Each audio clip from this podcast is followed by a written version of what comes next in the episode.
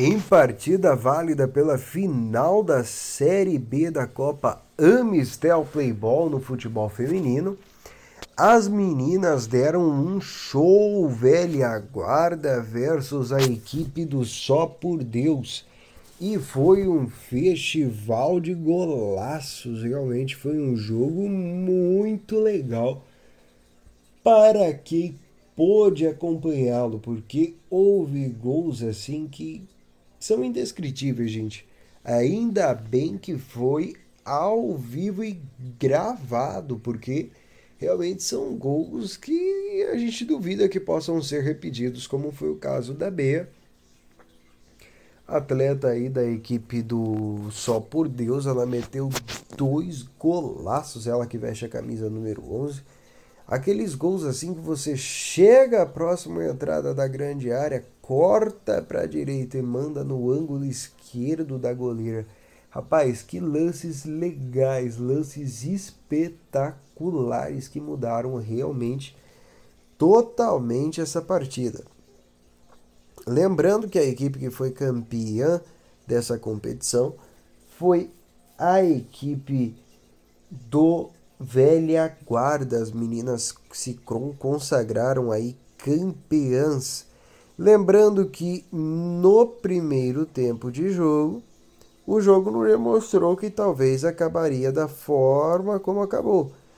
Porque no primeiro tempo houve dois, houveram perdão, dois gols para a equipe do Velha Guarda, um da Fernanda Mello, que é a Macan, e um também da Natália perdão, da, da Natália não, da Larissa Tavares, camisa número 7. Já para a equipe do Só por Deus, o jogo ficou empatado também no primeiro tempo. Foi um 2 a 2 teve os dois golaços da Bea que motivou muito a equipe dela. Mas no segundo tempo, Velha Guarda teve mais gás para poder jogar, mais experiência, conseguiu buscar quatro gols que fizeram muita diferença. Macan deixou mais um no segundo tempo. Teve gol da Amanda número 3, teve gol da Paula número 8, teve gol da Natália também, número 12 no segundo tempo. E no segundo tempo apenas quem marcou foi a Marcela Canhotinha de Ouro, ela que é tão querida aqui pela, pelo, por todos da equipe do Só por Deus. Ela meteu um golaço, gente, que realmente surpreendeu a todos aí. A, a querida Marcela Simão, atleta da equipe do Só por Deus.